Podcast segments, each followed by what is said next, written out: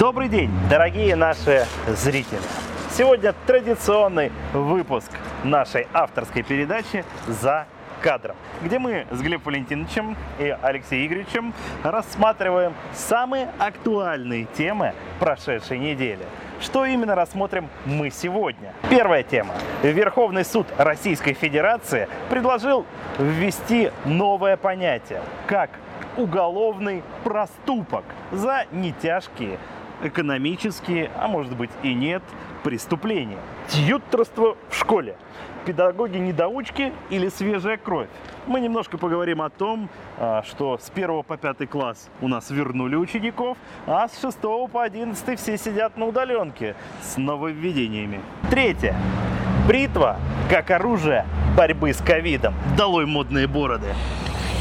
Четвертое. Цифровой рубль и цифровые суды. Нововведения, которые ждут всех нас. И пятая тема.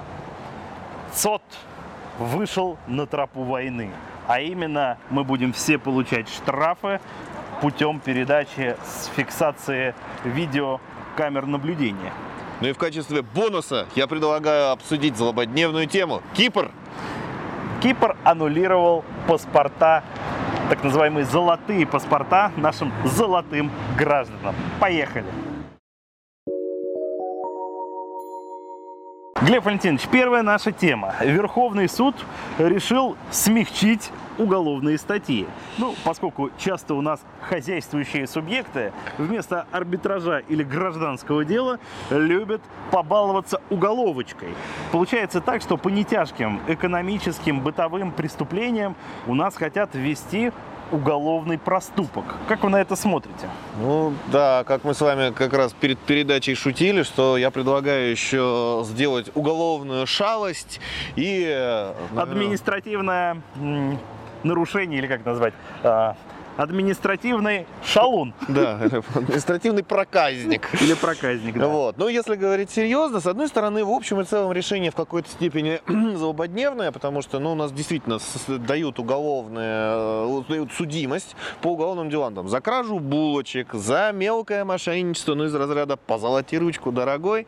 Вот. Ну это же мошеннические действия, мошеннические. На человека вешается судимость. Ну, разные люди бывают. Опять же, среди молодежи очень модная в последнее последнее время увлечение, когда они насмотрятся видео в Ютубе и неправильного видео в Ютубе, наше правильное. Вот. И э, в, в общественном транспорте меряются друг перед другом, кто телефон у гражданина вытащит или там всякое такое. Вот. И на человеке вешает, э, висит судимость. Все. В а госорганы не пойти. Срока. Да, а то и трешечка срока. Ну, понятно, что условку, скорее всего, дадут, но да все. по-разному. Слушай, за, за батарейку дают реальный срок, а за миллиард краденных денег условный. Никто не назовет женщину проституткой, если она за свою любовь получила провинцию. В 17 веке еще было сказано. Поэтому а, мое мнение здесь, с точки зрения это а, закона, это давно нужно было сделать, поскольку, ну что там говорить, часто получается так, что два юридических даже лица друг с другом не договорились, да. и начинается разборка, ну и принимается решение. Так, что же мы будем делать? Пойдем в арбитраж, но это полтора года, он компанию обанкротит, выкинет, денег на расчетном счету нет, решение суда это не значит его исполнение, с приставами потом точно устанем бодаться, и какое решение?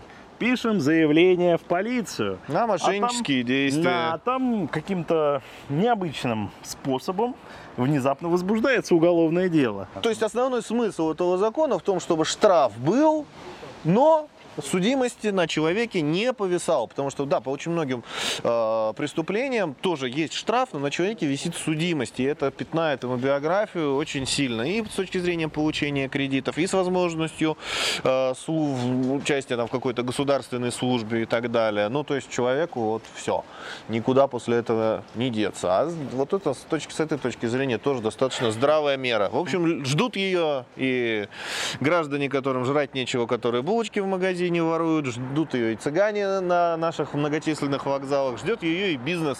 Да, ну вообще мое мнение, что все экономические преступления нужно карать только рублем, потому что предприниматель – это элита общества, это тот, кто создает рабочие места. И в тюрьме от него толку нет никакого. Это человек, как правило, с высшими образованиями, и, собственно говоря, в тюрьме он ничего нового не узнает. И, как правило, бизнес он к этому моменту в своей посадке все теряет.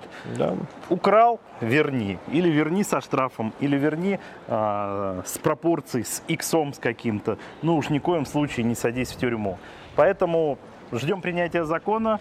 Это точно хорошая инициатива. Ее поддержал Борис Титов и все предпринимательское сообщество. Поэтому надеюсь, что гуманность восторжествует.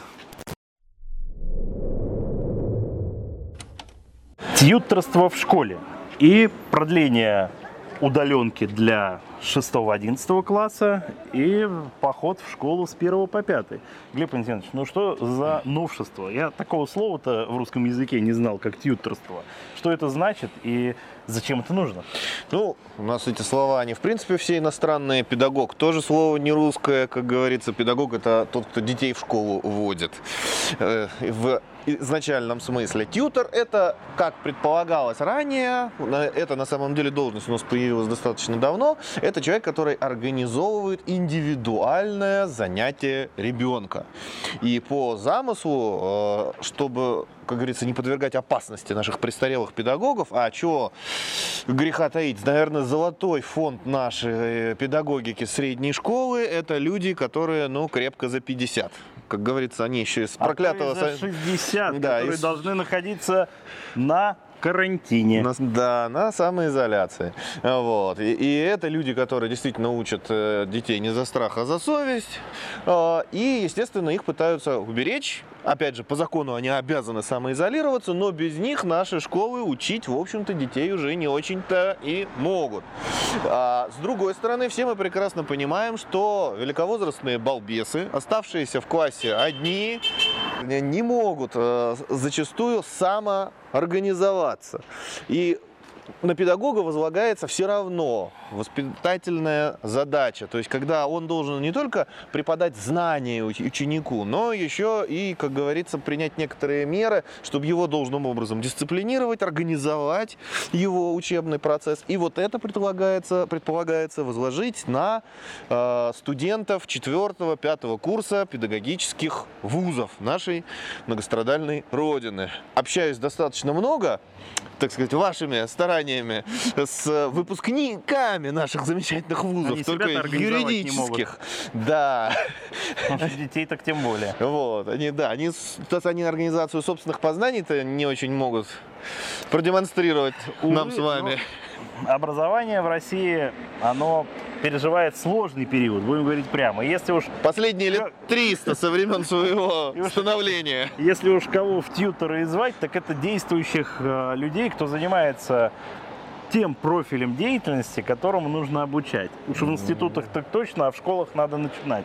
Если это э, экономика, то ее должен подавать, преподавать тот, кто работает в бизнесе экономистом и знает практику. Если это юрист, то практикующий юрист, если это правоведение, есть такой предмет в школе да. и так далее. Потому что Самое главное, это не теория, которую можно заучить, а практика, которую нужно уметь применять в, в реальной жизни. А ей может научить ну, точно не студент и уж точно не профессура, которая 30 лет сидела в ВУЗе или в школе.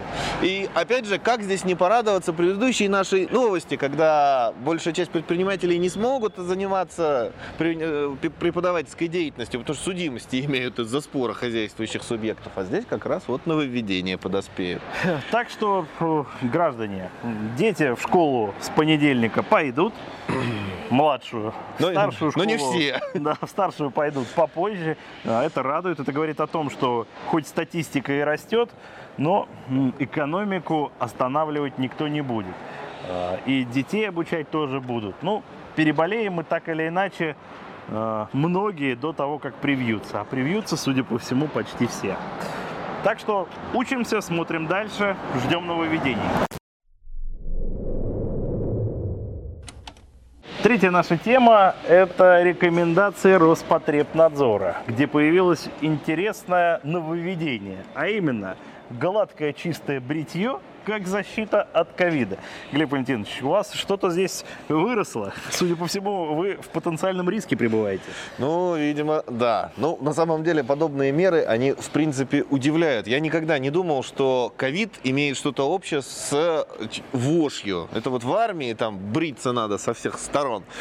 А, вот, в гигиенических целях. А читать такие рекомендации, ну, в наше время, конечно, немножко... Тут, кстати, Может, мы чего-то не знаем? Небольшой автоп. Я тут прочитал, что если наколку выбить, то есть не наколку, а татуировку выбить себе на лице, Ага. а, то в армию не берут. И оказывается, молодежь э, часто принимает эти меры как Понятно. действенные. А если выбить за ВДВ? Все, равно не по уставу. Так, ладно, поехали. А, получается, Рос- Роспотребнадзор нам говорит, ребят, не бреешься, значит нарушаешь.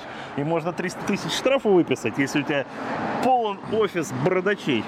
Нет, ну, в данном случае это только рекомендации. Рекомендации, касающиеся нас с вами, например, косвенно, потому что ну, вот я это видел в документе рекомендаций сотрудникам адвокатских коллегий, бюро и так далее. А я читал это в том, что маску правильно надеть можно только на небритое лицо. А я знаю офисы в нескольких отелях, где люди все небритые сидят.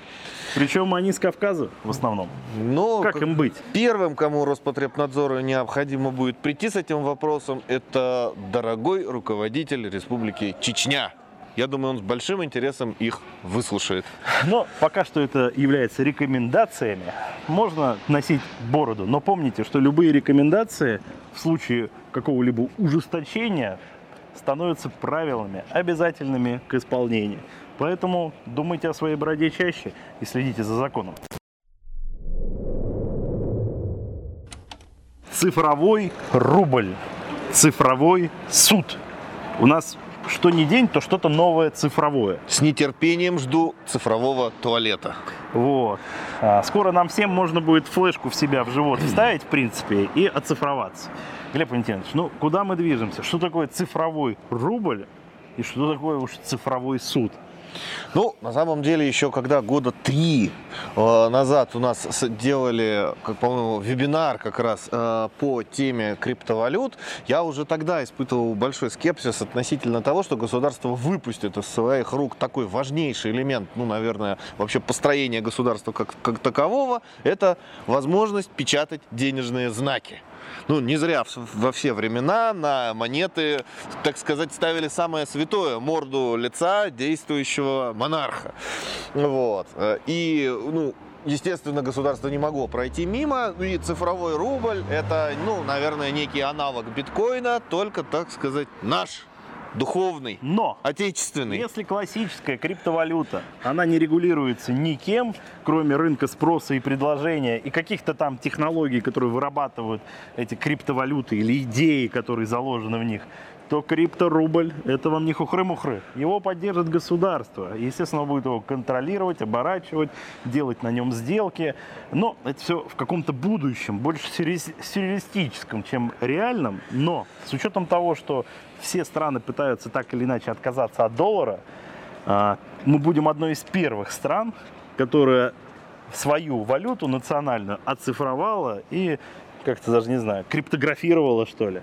Ну, здесь-то ладно, еще понятно. Это, будем говорить так, а, как а, космические корабли бороздят просторы. Но в будущем, в ближайшем, я думаю, мы этого не увидим, если только какие-то расчетные счета, а, какие-то программные вещи, которые будут происходить между банками. Ну, может, государственные ведомства будут как-то друг другом взаимозачеты производить. С другой Опять стороны... же, можно будет визу, мастер-карт э, каким-то образом потеснить, потому что они здесь не нужны. Крипто, Ну да. вся эта вещи, они э, более дешевые, так, по крайней мере, говорят. Но давай перейдем к цифровому суду, который, э, по словам Пескова, нам просто жизненно необходим. Ну, тут, как говорится, как всегда, у любой проблемы, как и у монеты, есть две стороны. С одной стороны, это не секрет, что судебная система нашей Родины не просто перегружена, она уже практически рухнула под, э, грудом, под грудой дел. Потому что суды не справляются. Каждый юрист... Полана не сломлена. Да, но каждый юрист знает, что для того, чтобы зайти э, на судебное заседание, назначенное на 10 утра, он с собой должен взять пакет с бутербродами, термос, и в лучшем случае он зайдет туда часа в 3-4, а может и в 11 вечера, если это какой-нибудь московский арбитраж, например. Сегодня вот только в Тверском суде был, и на улице вот такая очередь. Их вовнутрь еще не пускают. Не пускают теперь, потому что, да, в суде, так сказать, выхо- выходят, выносят бумаги, а граждан, так сказать, на улицу под дождик, чтобы здоровее были. Правильно. Вот. Э, И, естественно, очень многие дела, которые чисто технические. Ну, например, 214 ФЗ. Огромное количество многострадальных дольщиков, не получившие вовремя свое жилье а, по договорам долевого участия, участия в долевом строительстве. В общем и целом, там спорта, он отсутствует. Я лично присутствовал на судебном заседании, где судья одновременно вела 8 э, заседаний одномоментно, вынося аналогичное совершенно решение Её по одному застройщику. Крипторазум заменить, будем говорить прямо. Ну, в общем и целом, да, потому что есть договор, неисполненные обязательства, застройщик просит уменьшить, так сказать, сумму штрафа. Все это можно абсолютно рассматривать в дистанционном размере, более того, в отсутствии сторон. Искусственным интеллектом, не забывай. Да, еще и искусственным интеллектом, который, как говорится, беспристрастен и не подкупен. А вообще, ребят, если заходить, дамы и господа, если заходить глубже к этой теме, и ее вот так вот копать, копать, копать, то мы будем понимать, что, ребят, наши лица, их сканируют, отпечатки пальцев снимают, голос тоже знают. И, следовательно, все штрафы, пения, э, какие-то взыскания административные, судебные, мы все больше и больше будем получать в результате обработки искусственным интеллектом какой-либо информации. Ну что там говорить, мы проехали на машине э, на Да. 5 километров больше разрешенной скорости, или повернули не там, или на автобусную заехали, на тебе штраф. Весной мы получали по отпечатку лица штрафы, если вышли, а были на карантине. И сейчас это происходит. 115 ФЗ, когда счета предпринимателям блокируют на основании операций, которые искусственный интеллект счел подозрительными. Вот. И что получается? Что искусственный интеллект нас штрафует, так пусть искусственный интеллект в рамках цифрового суда Нас и рассудит. оспаривает, и ра- рассуживает, да, и возвращает на круги своя а, быстро те а, штрафы, которые он выносит. И именно вот в этом кроется самая основная подоплека вот этого цифрового суда. Потому что, увы, искусственный интеллект будет только развиваться, нас будут штрафовать, считать, э, вычислять и следить за нами. И для того, чтобы Для нашего блага. для- ну, конечно, для блага общества. Увы, но нам всем с вами придется с этим смириться. И так или иначе, скоро мы будем обезличенно писать какие-либо требования, прикладывать какие-либо документы. Цифровой суд в, интелли- в, а, искусственном интеллекте будет их обрабатывать и выносить решения. Я думаю, причем это произойдет гораздо быстрее, чем мы думаем. Ну, это страшно. Да, 2-3 года. И, увы, подать жалобу придется уже на вынесенное решение обезличено компьютеру. Да, но на самом деле это страшно, потому что мы уже имеем прецеденты того, какие решения выносились и по печально известному 115 федеральному закону, и как камеры у нас, машины, которые везут на автопогрузчике, снимали и присылали штрафы. Вот, поэтому, конечно, это страшно. То есть вместо того, чтобы, ну, скажем так, заставить наших чиновников соблюдать законы, а не секрет, что у нас огромное количество дел, они переходят в суд, потому что большая часть чиновников просто трусит принять то или иное решение со словами «вы идите в суд, они там разберутся». То есть чиновники законы не знают, и поэтому судья должен решить, что данное решение, оно действительно законное, А, хотя оно и противоречит там каким-то служебным их инструкциям, указаниям негласным начальника, разъясняющим письмам. И вот судья заставляет их, наконец, выполнить то, что положено по закону. Сейчас, по сути, нас такой возможности лишат, потому что, ну, естественно, они же будут все на одну базу опираться, и если компьютер принял решение штрафовать, то добиваться правды у бездушной машины нам будет тяжело. Как говорил один мой знакомый чиновник, нас, говорит, интересуют три проблемы. Первое – это купюра с 10-тысячным номиналом, ну, потому что пятерки уже тяжело таскать. И проблема, чтобы было побольше камер видеонаблюдения и побольше камер в тюрьмах. А остальное, оно сложится как-нибудь. Друзья, будьте бдительны, следите за цифровыми новинками, поскольку они будут дальше только набирать оборот. И мы с вами просто не можем успевать, если не будем в курсе, а, за всеми нововведениями и опасностями, которые нас могут поджидать. ЦОД выходит на тропу войны. Мы все больше будем получать штрафов, обезличенно, в том числе и за самоизоляцию. Еще на прошлом выпуске мы долго обсуждали, зачем же мы передаем данные о своих номерах машины. Глеб Валентинович, немножко приоткрыли наши законотворцы э, эту тайну, покрытую мраком. Что же нас ждет? Ну, ждет нас, видимо, следующее. Правда, пока непонятно, кого именно. А, что соответствующее программное обеспечение было установлено на печально известные машинки бело-зеленые, э, ЦОДа, которые будут фотографировать машины людей, которые, как сказано, нарушают режим карантина.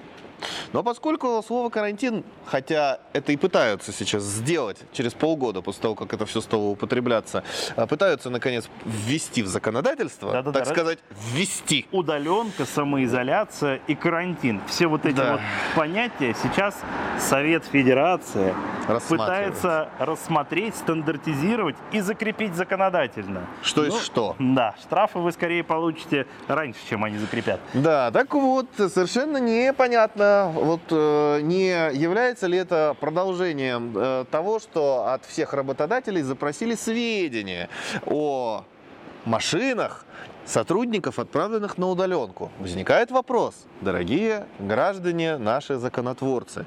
Люди, отправленные на удаленку, не пребывают в месте заключения. Они на машине передвигаются не только для того, чтобы ездить на работы, а о ужас, в магазин, отдыхать и просто по личным делам.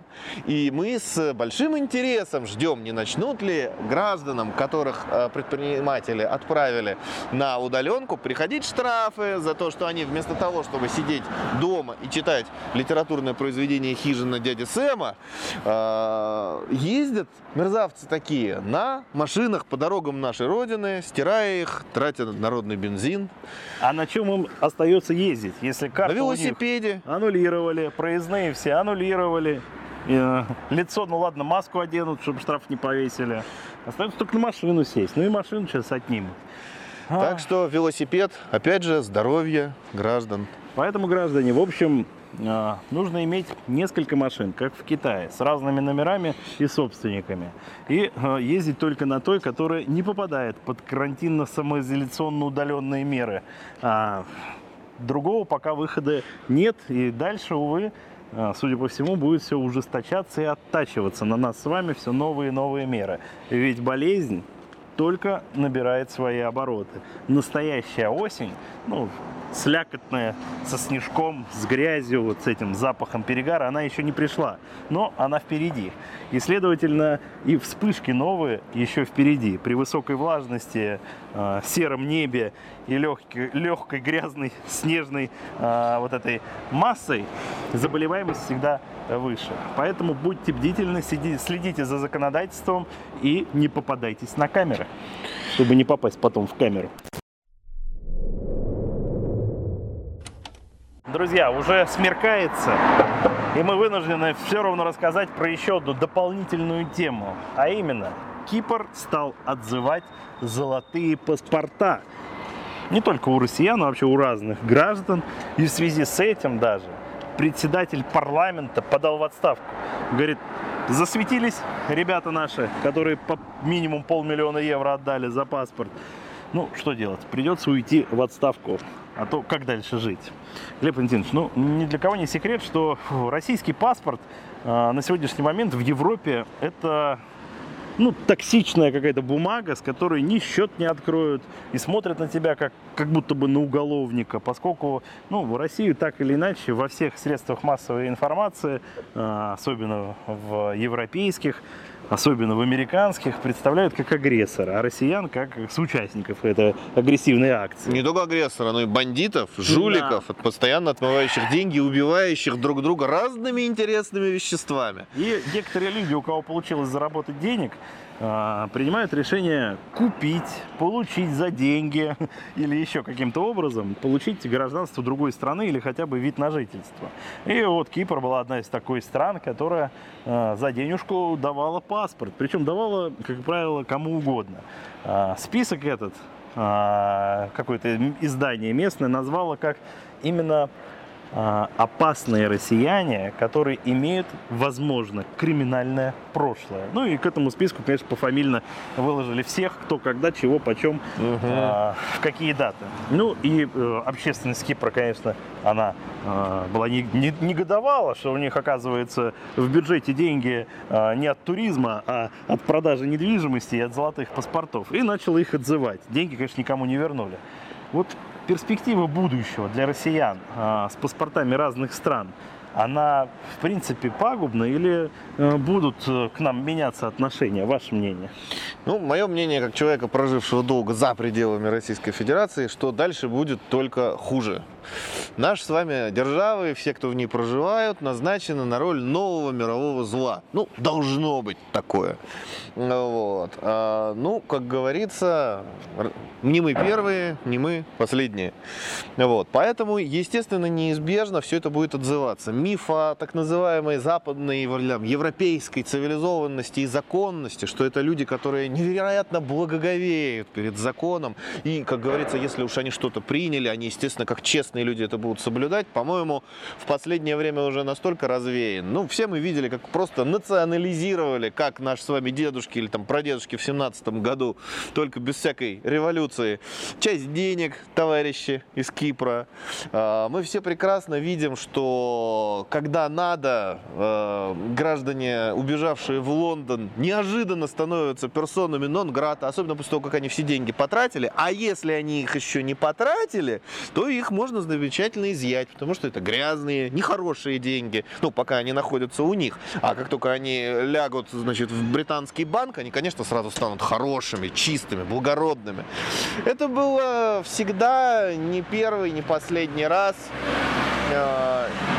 Все мы, кто изучает историю, помнят, как бельгийские деньги, заработанные э, лично э, королем Бельгии после того, как э, в Конго были обнаружены скандалы там, с отрубленными руками и так далее, все счета бельгийские были арестованы, деньги конфискованы и как-то прекрасно себя чувствовали в английском ну, в общем, бюджете. Мое твердое, Не первый раз. Мое твердое убеждение, что э, коррупция в Европе, в Америке, она не работает только на маленьком уровне, на низком. Да. Увы, если вы едете туда без денег, а работать, э, ну, куда бы вы ни ехали, на любую работу, но денег у вас нет, и взять вас с не с чего, то, в принципе, вам там будет жить, наверное, комфортнее для того, да. чтобы стартовать. Там картинка краше, как говорится, э, улицы почище, люди поулыбчивые, солнце светит ярче. Особенно если вы хороший профессионал, который здесь задешево получил то образование, которое там стоит очень-очень дорого. Но, но, если у вас есть деньги на золотой паспорт за 500 тысяч евро,